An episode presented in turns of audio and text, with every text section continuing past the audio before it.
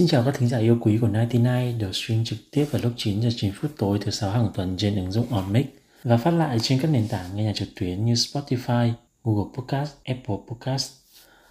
Trước khi cùng nhau đi qua những câu chuyện, những cảm xúc trong chủ đề ngày hôm nay, Ready xin được chia sẻ về sự đặc biệt của 99 ngày hôm nay là 99 số thứ 10. Thực ra thì à, chúng ta đã có một chiếc podcast phiên bản On The Road ở số thứ năm cách đây chừng một tháng với chủ đề về yêu xa đúng không? Đó là một show được host trong lúc mình đang đi công tác tại Đà Nẵng. Và ngày hôm nay thì mình cũng đang đi công tác tại Quảng Ninh, cụ thể là khu nghỉ dưỡng Legacy Yên Tử. Và nói tới đây thì các bạn cũng đã hiểu, hôm nay là 99 số thứ 10 với phiên bản On The Road.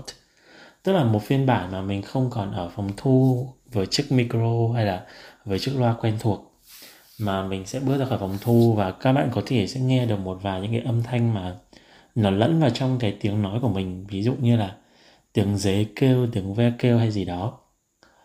Thì đây không phải là một điều mà mình đã lên kế hoạch từ trước mà do là hiện tại thì cái chuyến công tác của mình kéo dài hơn dự kiến. Nên mình buộc phải đưa ra lựa chọn là rời 99 tới hôm khác hoặc là phát sóng trong điều kiện mà không có micro, không có loa và chỉ có một chiếc laptop và vượt lên trên sự thiếu thốn của trang thiết bị đó đó là tinh thần và năng lượng của mình. Sau gần một tuần ở Legacy Yên Tử đang rất là tốt. Và hơn tất cả, đó là mình muốn lan tỏa nó tới cho các bạn. Những người đang nghe trực tiếp, hay những người đang nghe lại qua các nền tảng phát podcast khác. Và chủ đề ngày hôm nay của 99 F thứ 10 là về sự thứ tha con người chúng ta dù có hoàn hảo đến mấy, thì chúng ta cũng không thể nào tránh khỏi được những nỗi đau ở trong quá khứ. Mà đôi khi những nỗi đau ấy giống như những bóng ma cứ ám ảnh chúng ta mãi. Dẫu biết, chúng ta sống không chỉ cứ đắm chìm mãi vào quá khứ mà cần hướng tới tương lai. Thế nhưng hai từ thứ tha đôi khi là rất khó đối với một vài người. Nhưng bạn à khi bạn không tha thứ cho một điều gì đó kể cả cho bản thân mình hay cho người khác, thì đó là lúc mà bạn cảm thấy nặng nề nhất. Nếu như tương lai của bạn phía trước thì bạn buộc phải tiến lên. Thế nhưng sự không tha thứ ấy như những viên đá, viên sỏi, dù nhỏ thôi, nhưng chúng cũng sẽ cản trở bạn, sẽ kéo bạn lùi về phía sau mà không phải đẩy bạn tiến lên phía trước. Và có thể thì cũng sẽ tiến lên được thôi nhưng bạn sẽ chậm chạp hơn, nặng nề hơn và dĩ nhiên là cũng vất vả hơn. Việc bạn giữ lại những nỗi buồn hay những uất hận của bạn hoặc của ai đó dành cho bạn thực ra cũng chẳng để làm gì mà lại càng khiến bạn thêm mệt mỏi. Vậy thì tại sao bạn lại không lựa chọn thứ tha? Hãy nhớ tha thứ cho người khác đôi khi không phải vì họ xứng đáng mà bởi vì tương lai của mình xứng đáng để dạng dỡ chứ không thể cứ đắm chìm và bị ám ảnh mãi bởi cái quá khứ chẳng chút tốt đẹp đó. Dẫu biết ừ, nghe thì có vẻ đơn giản. Nhưng để làm được chuyện đó thì cũng không dễ một chút nào. Thực tế cho thấy, khi những người xa lạ mắc lỗi thì chúng ta có thể dễ dàng bỏ qua hơn so với những người gần gũi, những người thân cận những tổn thương đôi khi lại tỷ lệ thuận với sự thân thiết đó. Ta càng yêu quý họ bao nhiêu, thì nỗi đau lại càng sâu và càng khó mà quên đi. Nhưng cuộc sống của bạn đâu phải chỉ có mỗi nỗi đau không thôi. Cuộc đời còn dài, có rất nhiều thứ xung quanh ta để ta phải tập trung đến nó. Và hãy tưởng tượng xem, nếu như bạn tập trung vào một điều gì đấy mà tâm trí bạn cứ canh cánh cái nỗi đau, cái sự tổn thương trong lòng thì chắc chắn bạn chẳng thể tập trung cái gì ngoại trừ nỗi đau ấy. Bởi vậy, hãy tha thứ cho người khác vì bạn không xứng đáng bị đau. Bạn biết không, bộ não của chúng ta cũng tựa như những đứa con của mình vậy. Có lúc nó như một đứa trẻ, cũng có những lúc thì nó như người trưởng thành, thậm chí là như người già. Và khi bộ não của mình ở trong trạng thái giận dỗi, ở trong một cái giai đoạn mà nó chưa tha thứ cho người khác thì tức là mình đang để ngọn lửa trong mình thiêu đốt chính bản thân mình. Vì vậy à, lúc đó, hãy coi bộ não của mình như đứa trẻ và dìu dắt nó từng bước đi qua những cảm xúc tiêu cực, những cảm xúc đang ngày ngày gặm nhấm dần sự minh mẫn của bản thân mình. Sẽ có những người bạn cảm thấy không thể tha thứ. Họ đã làm sai quá nhiều, làm tổn thương ta quá nặng nề. Nhưng bạn à bạn đừng nhầm lẫn giữa tha thứ và sự quên đi.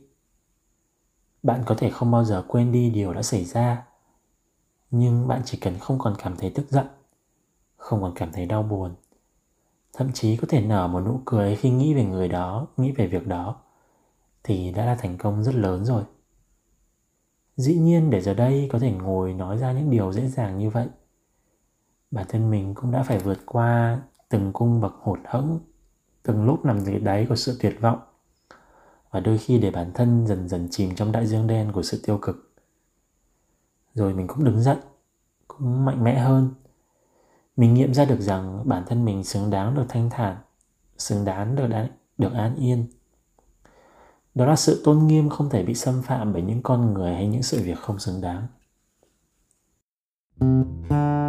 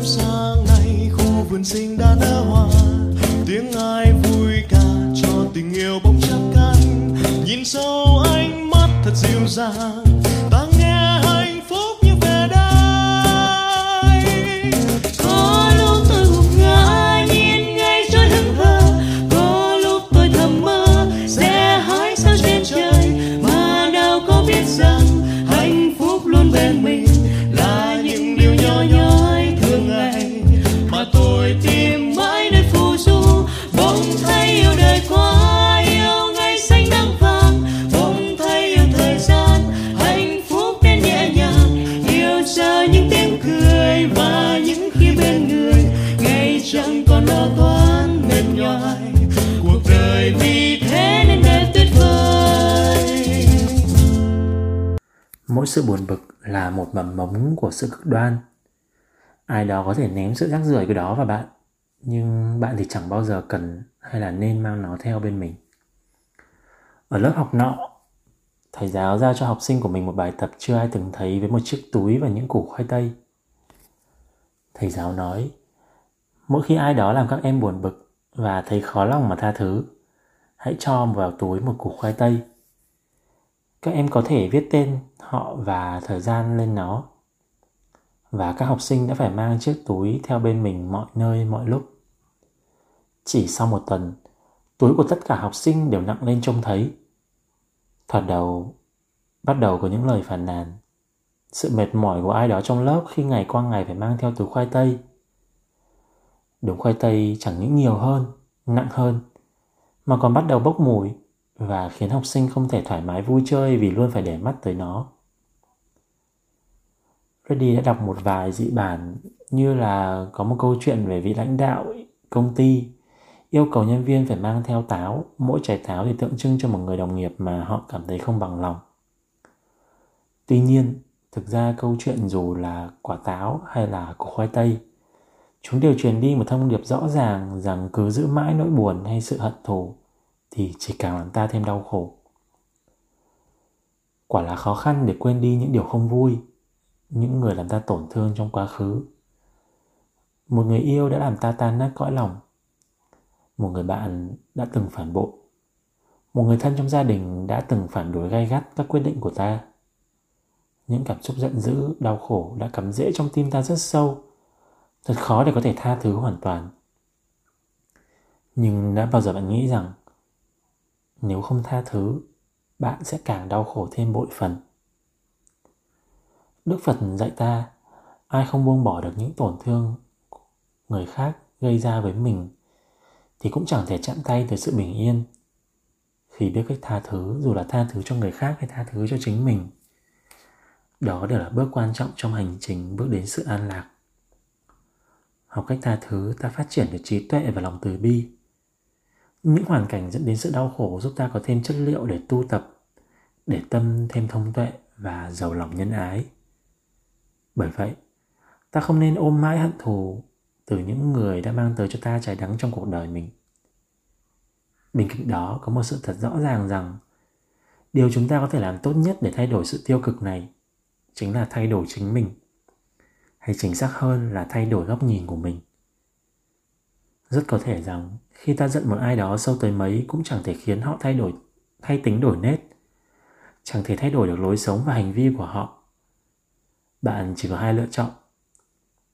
Một là chấp nhận sự hận thù này sẽ cắm rễ sâu hơn trong trái tim bạn, thêm từng ngày. Giống như bạn tự mình uống thuốc độc rồi lại mong cho kẻ thù ngã lăn ra chết.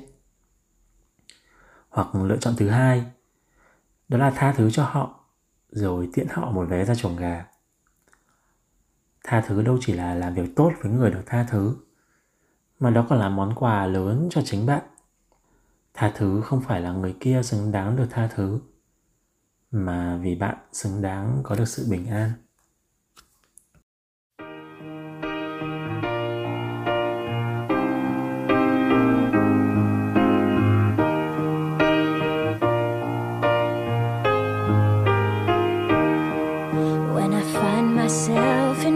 Times of trouble, Mother Mary comes to me,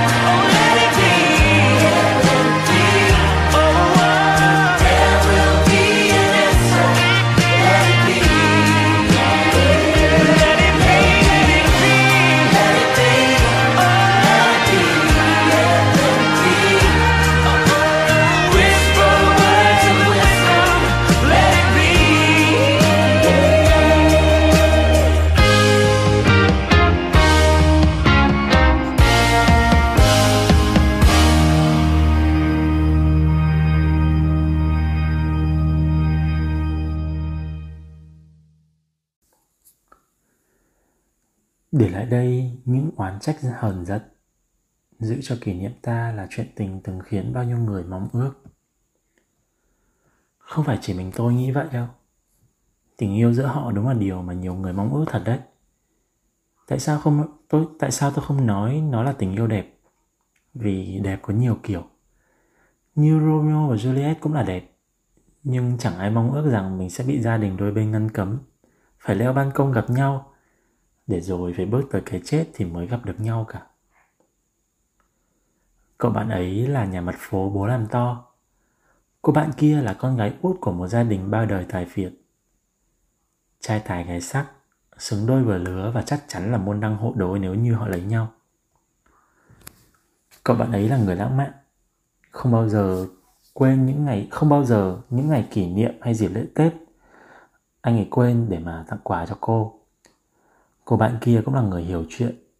Cậu tặng cô quà. Cô sẽ tới nhà cậu để thăm bố mẹ. Yêu nhau từ năm 18 tuổi. Nhưng hai bạn học hành rất tốt và đỗ đạt vào những trường đại học danh tiếng, khiến phụ huynh đôi bên vô cùng hài lòng. Thậm chí ngay cả khi rời gia đình để lên Hà Nội trọ học, hai bạn vẫn giữ được tình yêu như ngày nào, dù chẳng chung trường. Mọi thứ đều rất hạnh phúc và đáng mong ước như tình yêu trong mơ dĩ nhiên là cho tới khi chúng ta tỉnh giấc. Cậu vẫn nghĩ rằng mình rất yêu cô ấy. Ngày ngày nắm tay nhau, đưa đón nhau đi học. Ở cạnh nhau tới 4 năm trong độ tuổi thanh xuân mơn mởn. Nhưng chỉ duy nhất một lần, cậu đặt nụ hôn lên bờ môi căng mọng của cô. Còn cô, một thiếu nữ mới lớn, ngoan ngoãn, đảm đang, nhưng cũng rất tân tiến và cởi mở. Cô chỉ nghĩ rằng cậu là một người truyền thống, muốn giữ cho cô tới ngày cả hai kết hôn. Đùng một cái, sẽ đánh ngang tai cái ngày mà cậu quên tắt thông báo ứng dụng. Một cái ứng dụng vốn dĩ xa lạ với cô, nhưng vì những cái meme trên mạng xã hội mà cô cũng thấy nó vài lần. Là chiếc ứng dụng có icon là hai màu vàng và đen mà giới gay hay sử dụng để tìm bạn thế giới quan trong cô sụp đổ. Mang toàn bộ uất hận, cô ném vào cậu. Có thể đó là những món đồ trong tầm tay cô. Và cả những lời lẽ từ ngữ khó nghe mà cậu chưa một lần thấy cô thốt ra ngay cả khi cô tức giận nhất. Cậu đừng đó chịu trận. Vì cậu hiểu rõ đây vốn dĩ là điều sẽ xảy ra khi cậu đã gieo rắc quá nhiều hy vọng cho cô gái ấy. Cô ấy một người con gái chẳng làm điều gì sai lại vô tình bị kéo vào hoàn cảnh chéo ngoe của cậu. Dĩ nhiên, nếu ngay từ đầu cậu biết mình là ai, cậu sẽ không bao giờ làm tổn thương cô. Nhưng một chàng trai sống 18 năm trong sự bảo bọc của cha mẹ thuộc thế hệ trước, vốn dĩ chẳng dễ dàng mà khám phá cuộc sống muôn màu vui vẻ ngoài kia. Chỉ cho tới khi cậu phải lòng anh chàng ở phòng trọ đối diện cậu mới nhận ra lý do mà bản thân chẳng có chút cảm xúc nào khi mà hôn cô. Tối hôm đó, cặp đôi từng là niềm mong ước của bao năm thanh nữ tú trong trường cùng gọi điện cho tôi mà khóc. Nếu cô khóc vì sự bẽ bàng, thì cậu khóc vì nỗi trái ngang. Còn tôi tôi chẳng thể làm gì được ngoài việc nghe họ khóc. Tôi chẳng thể vào hồ cùng người này để nói xấu người kia cho họ hả dạ. Vì tôi hiểu ai cũng có nỗi đau riêng.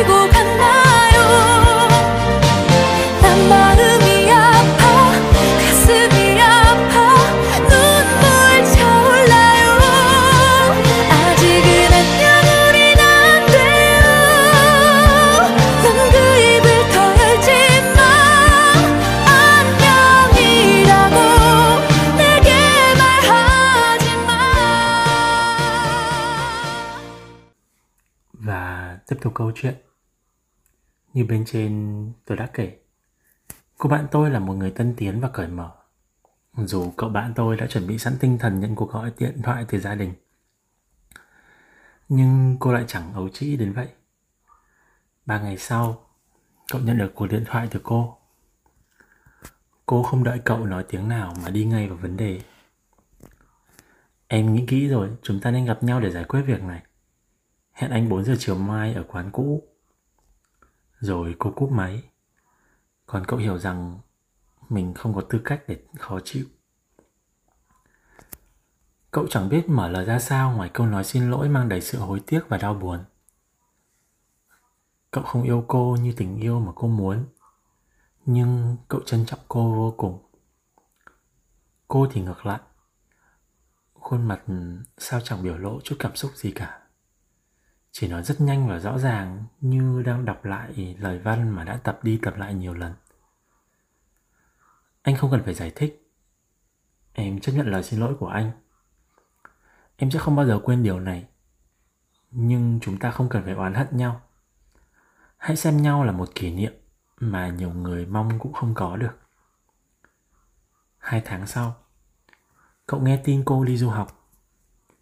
Trước ngày lên máy bay Cô mới qua nhà cậu để báo rằng cô và cậu đã không còn là người yêu của nhau từ lâu. Nhưng cô vẫn coi bố mẹ cậu là người thân.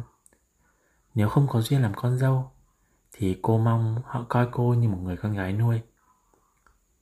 Cô cũng không quên nói với bố mẹ cô rằng cậu và cô chia tay trong êm đẹp. Do định hướng và mong muốn của cả hai không giống nhau. Ngưng sớm thì có nhiều thời gian để tìm người phù hợp hơn. Còn cậu, Cậu xin được tiễn cô ở sân bay. Ngày đó cậu vẫn không thể ngừng nói lời xin lỗi và chúc cô tìm được người xứng đáng hơn. Mãi nhiều năm về sau, trong một lần nhóm bạn tái ngộ, cô mới tâm sự với tôi rằng ngày đó cô đau đớn đến tới chết đi sống lại. Ba ngày sau khi cô biết cậu không yêu mình, cô có suy nghĩ tới việc trả thù. Cô có suy nghĩ tới việc sẽ làm cậu bị ghét bỏ, Bị gia đình và bạn bè xa lánh. May thay, Cô đã lựa chọn đúng.